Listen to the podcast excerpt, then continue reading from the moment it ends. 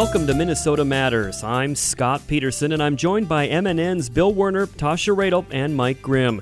We're going to delve into what's going on in the North Star State. If it matters in Minnesota, we've got it covered. This week, the Minnesota Medical Association has some tips for practicing good health during COVID 19. With restrictions loosening, more and more businesses are opening up. We take a look at how that may impact tourism statewide, and we get an update on summer and fall sports from Minnesota Intercollegiate Athletic Conference Commissioner Dan McKane. But first, never have there been times like this at the Minnesota Capitol. COVID 19, the worst recession since the Great Depression, and riots over the death of George Floyd beginning in the Twin Cities and spreading across the globe. That's what set the stage for this week's special session, and MNN's Bill Werner has details of the swirling set of events. Scott, this week brought, not surprisingly, continued turmoil in the Minneapolis Police Department. As chief, I am immediately withdrawing from the contract negotiations with the Minneapolis Police Federation. I plan to bring in subject matter experience and advisors to conduct a thorough review of how the contract can be restructured to provide greater community transparency and more flexibility for true reform. Chief Medaria Arradondo said MPD will evaluate officer performance data so that department leaders can identify early warning signs of misconduct and intervene. And the chief pointed a finger directly at the police union for the current situation. There is nothing more debilitating to a chief from an employment matter perspective that when you have grounds to terminate an officer for misconduct and you're dealing with a third party mechanism that allows for that employee to not only be back on your department, but to be patrolling in your communities. But Arradondo declined to say whether Lieutenant Bob Kroll should be removed as head of the police union.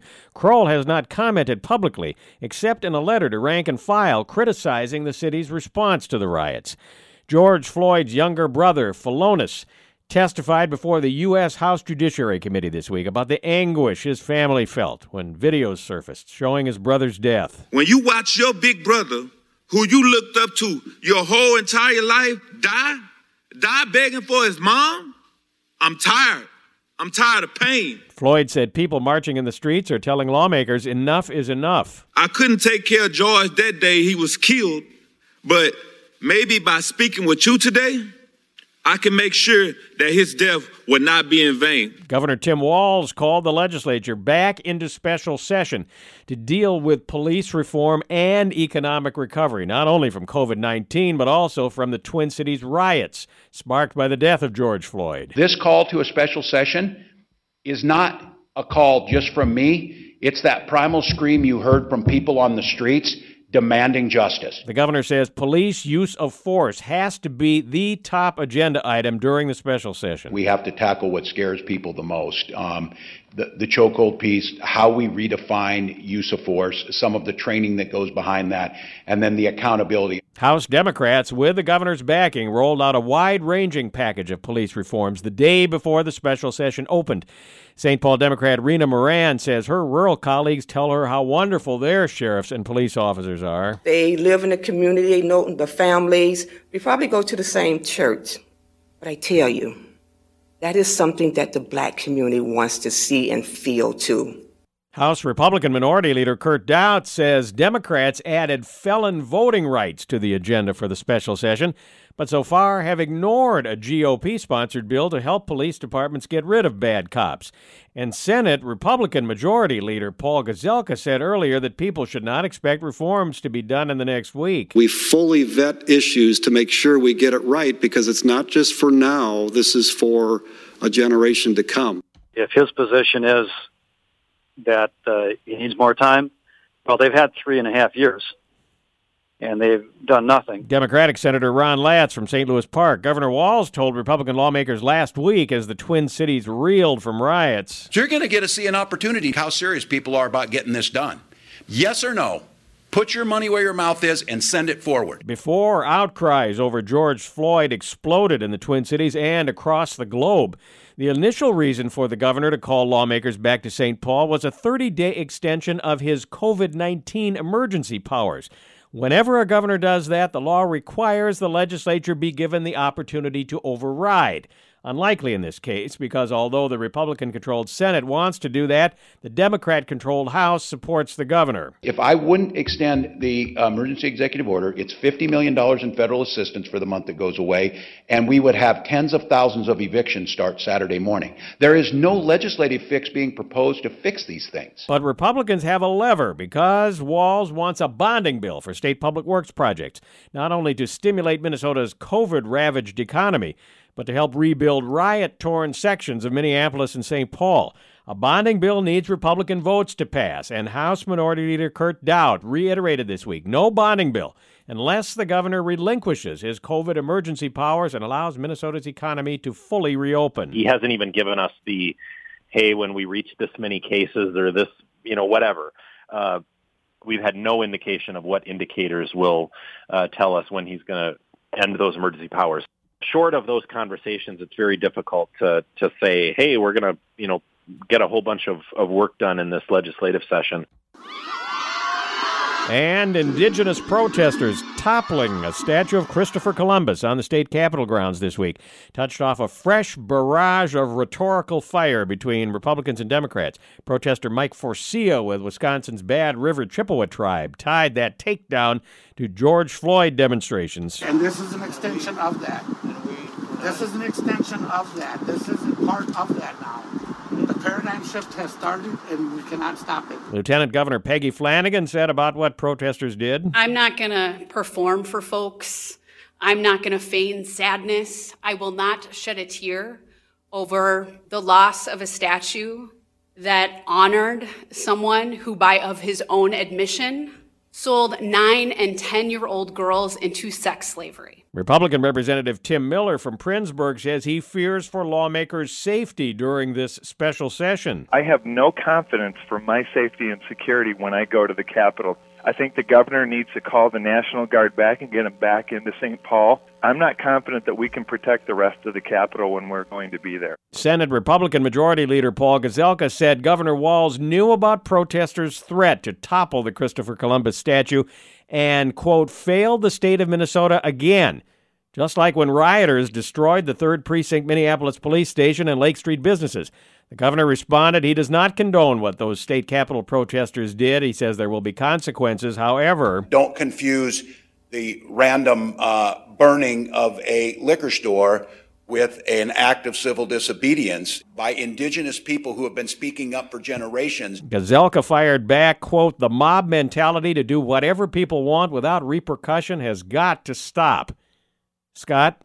Thank you, Bill. Minnesota Matters returns after this. You wanted to see me? Yes, please, have a seat.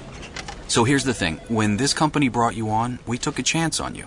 You didn't have that four year college degree we typically look for. Right. But we gave you a shot anyway. And since then, you've worked incredibly hard and given it your all. Thanks. You've been an important asset to the team, but I don't think you can be an intern here anymore. We want to hire you. You're. You're serious? Absolutely. Find your next great employee. Introduce yourself to the grads of life. Who are they? Talent worth knowing about. Young adults of unique determination and experience. An ideal fit for your company in an entry level position, internship, or even mentorship. They might not have every qualification you typically look for, but they're exactly who your company needs. I won't let you down. I know.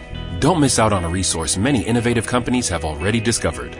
Go to gradsoflife.org to learn how to find, cultivate, and train this great pool of untapped talent. Brought to you by the Ad Council and gradsoflife.org. Welcome back to Minnesota Matters. I'm Scott Peterson. The Minnesota Medical Association is launching a first of its kind Practice Good Health program. I recently spoke with the MMA's Dr. Edwin Bogonko about what practicing good health means amid COVID 19. You know, Minnesota physicians are really trying to unite uh, so that we can empower families uh, to practice good health for their physical and emotional well-being, especially during this uh, COVID-19 era where people are afraid to go to the hospitals.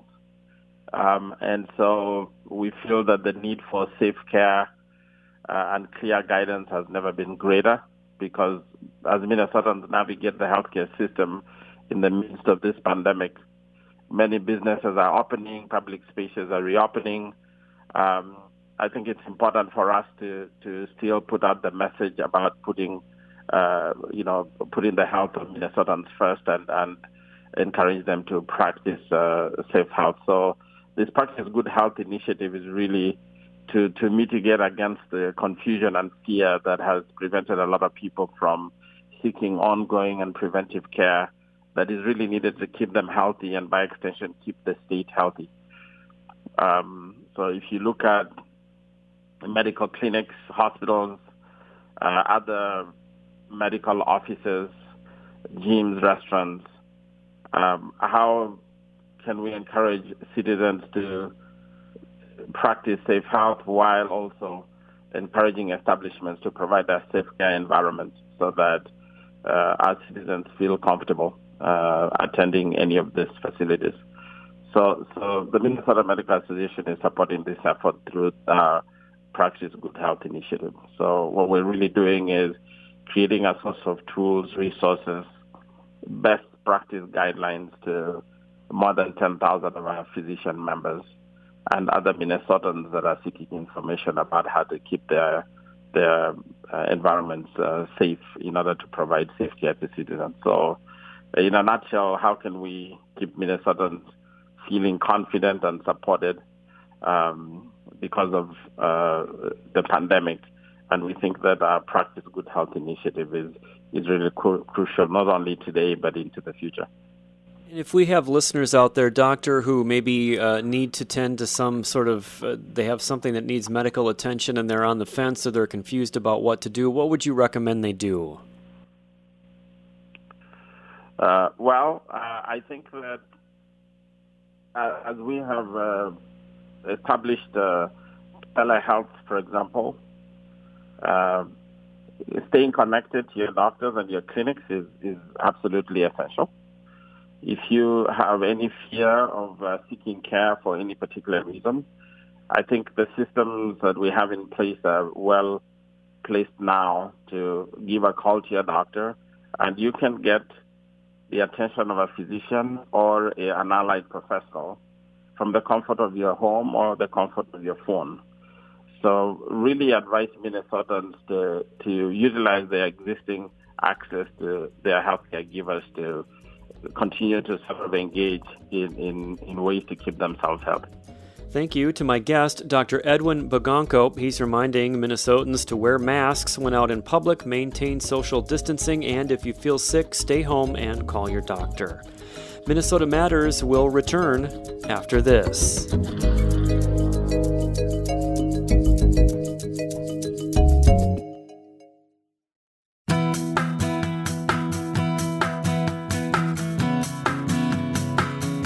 Welcome back to Minnesota Matters. The summer travel season is here, but not without some twists and turns due to the coronavirus outbreak. MNN's Tasha Radel had a chance to visit with John Edman, director of Explore Minnesota. Wanted to visit with you a little bit today. Uh, the summer tourism season is here, and quite a different landscape this year with uh, the COVID 19 pandemic. How would you say the industry is holding up so far? Well, you're right. It's quite a summer unlike any other in tourism we've had in Minnesota. And you asked how the industry is holding up. It really depends on what kind, what part of the industry you're talking about. If you're talking about certain areas of the state, particularly where there's a lot of resorts and a lot of opportunities for campgrounds, it's doing quite well. People are looking for a little social social isolation, get it getting away close to home. Uh, but other parts of the state that are a little more dependent on larger events and, and meetings in the metro area in Duluth and places like Rochester, they're having a little bit of struggle. Lodging taxes down, and, and some of those businesses are uh, in industry parts of the industry are hurting a little bit more than than others.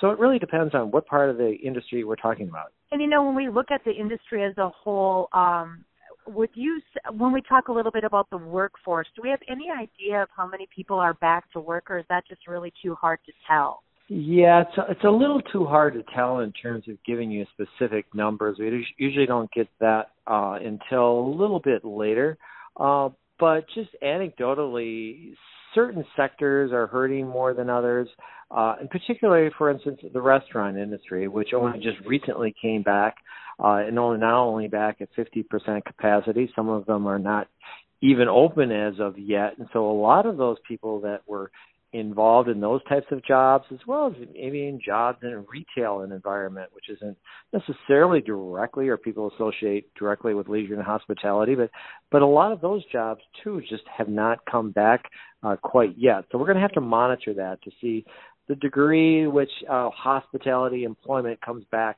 uh, anywhere close to the level that it once was. And that's what I was going to ask John was do I mean it's hard for you to gauge I mean monitoring the whole entire state of Minnesota but any temperature on if folks feeling like these COVID restrictions are being lifted fast enough and strong enough? Well, it's curious you ask because I just this morning had a meeting of my council, which there was probably 48 to 50 people from all throughout the state, and and they were. We had the Commission of Economic Development ask you that very question: How are people feeling now that things are lifted? And I think the answer was relief. People were just relieved that they're starting to see a little bit of light. Uh, before that, we weren't sure uh, when recovery or at least when any kind of reopening might take place, how they can plan for that.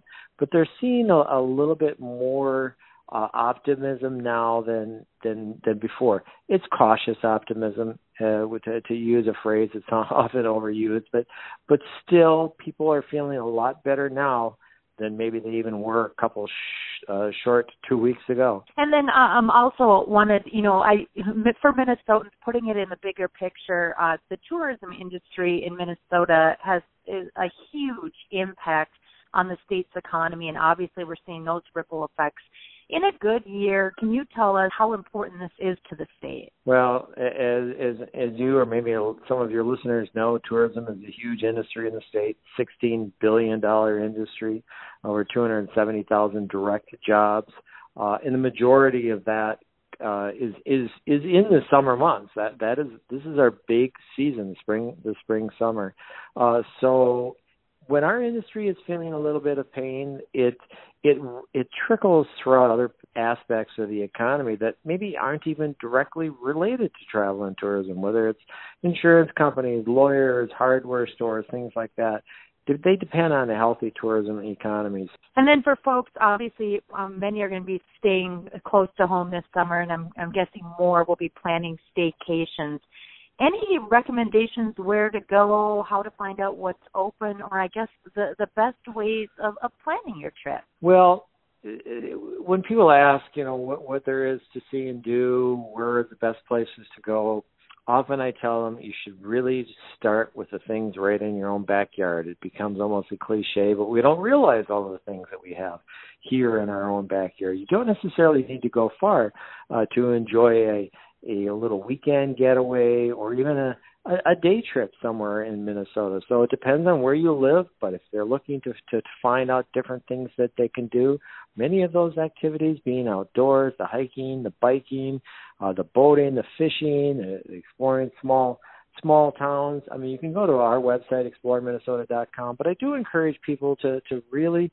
call and see in advance what's open and what isn't. But they'd be surprised that there's just so many opportunities right right here in your own backyard no matter where you live. And then john i want to kind of end it on this because i, I just really love I, i've been on your website. I go there quite often. And uh, one of the things that really stuck out to me was your true north isn't on a map. Can you explain that to our listeners? Well sometimes people think of uh in Minnesota, or they think of the term North, and more so than Midwestern. And, and yes, it, it it kind of defines us geographically, but it doesn't really de- doesn't matter where you are. Your true north could be um, a river town in southern Minnesota along the Mississippi River. Your true north could be an experience up in the Boundary Waters canoe area, or your true north could be just an experience uh, along the lakes uh, on the trails in Minneapolis. Your true north is something unique to each individual, and it's something you can find within yourself and certainly something you can find here in Minnesota. That was MNN's Tasha Radel visiting with Explore Minnesota Executive Director John Edman.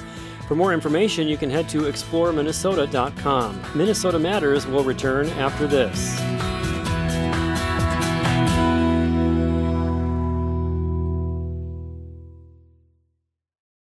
We asked kids what it took to be a dad. This is what they had to say. A father is always present. I mean, what father, what real father figure can you have if they're not there? In order to be a good dad, you need to love love your son. You need to put gas in your car so you don't break down in the middle of nowhere. And you need to make them breakfast. Yep.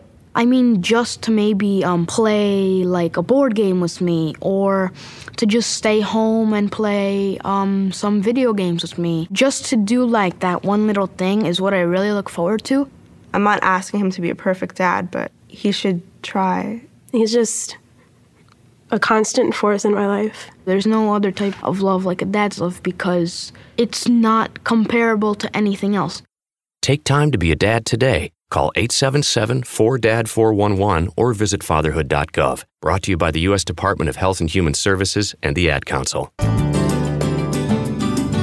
Welcome back to Minnesota Matters. Minnesota Intercollegiate Athletic Conference Commissioner Dan McKane says they're hoping fall sports will happen in the face of the COVID 19 health pandemic.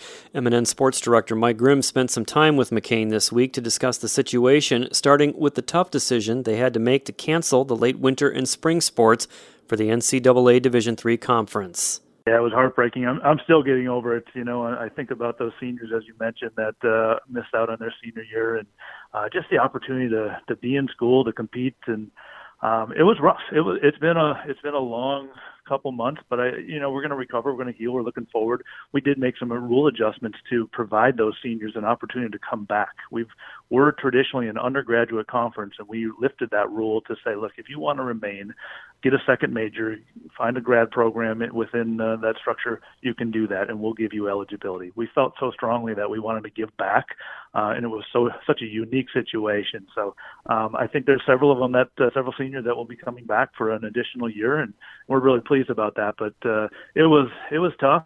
Uh, you never this is unique. We've we've never really gone through anything like this. Uh, the whole world is just trying to figure out how do we handle this and where do we go next. And and as you now go next, um, I know you guys have had meetings. I know there was a big meeting in the middle of April. You're heading into summer now. Um, what does the fall forecast? And clearly things can change. You just never know. But as of right now, as you forecast and as you uh, hope and plan, uh, what, what's the fall look like for the Minnesota Intercollegiate Athletic Conference? Yeah, we're we're optimistic. We can figure out a way to play. You know, that's something that, uh, as you uh, as you really noted, uh, everything's changing by the day. And I'm working with the Minnesota Department of Health, and we're trying to work with our members. What we're looking for is our our students need to be in class on campus. That is the biggest key for us at first. Is are they are they taking classes on campus? If if we satisfy that, I think we can find a way to play athletics.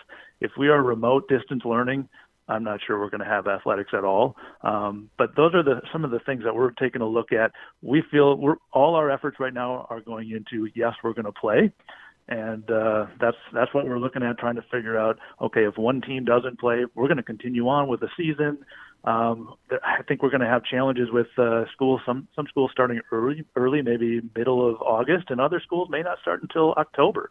And we're going to try to figure out how do we mesh those together to have a fall conference season. It's going to be a challenge, but we're up for it, and, and we're looking for to try to find as many opportunities to play as possible. How um, does that timeline play out? Um, and again, knowing that things can change, and you know who knows, it could you know a crisis could hit overnight. You just never know. But assuming that, let's say you, you're hoping to to get the plan, is there a date at which you can say, or most schools will have to say, yes, we're going to either remote learn, uh, distance learn, or we're going to have uh, our kids on campus? Yeah, we haven't set a date yet. We're gonna we're gonna hold out as long as possible. We're bringing back our presidents together in mid July and we're going to take another look at it and see where things are at within our campuses and then also in the state of Minnesota. As you mentioned, uh, you know, we want to make sure it's safe, and, and that's first and foremost what we care about. And and their academics uh, pursuit is a priority for all of them, but we know that this is important. Athletics is important to those people that participate, and so um, it, it's something that we're going to wait as long as possible to to make a decision. And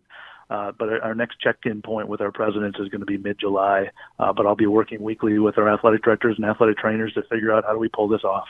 From within the conference, you mentioned the presidents, the ads, maybe even some coaches will have some input, um, and then you also mentioned that the, Department of Health and the state.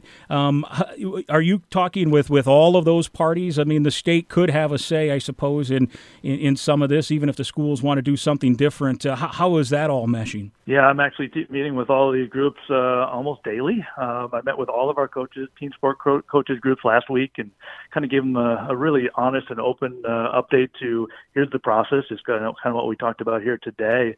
Um, but I am on a working group with the Minnesota Department of Health to try to figure out how do we do this safely. And I think that's really important is to work hand in hand with our our state governing bodies to to figure it out so that we are in compliance and that we're doing it safe. And uh, ultimately, you know, we're, we're charging our athletic directors to come up with plans. We're working with our athletic trainers, who really are some of the experts in uh, in this health and safety area, and then ultimately we'll make a recommendation to our president's council in mid May, uh, mid June, uh, July. One of the marquee events in all of Division Three sports, of course, is the St. Thomas St. John's matchup. This year could set the all-time record uh, with attendance, um, and obviously you're at the mercy of, of the health situation.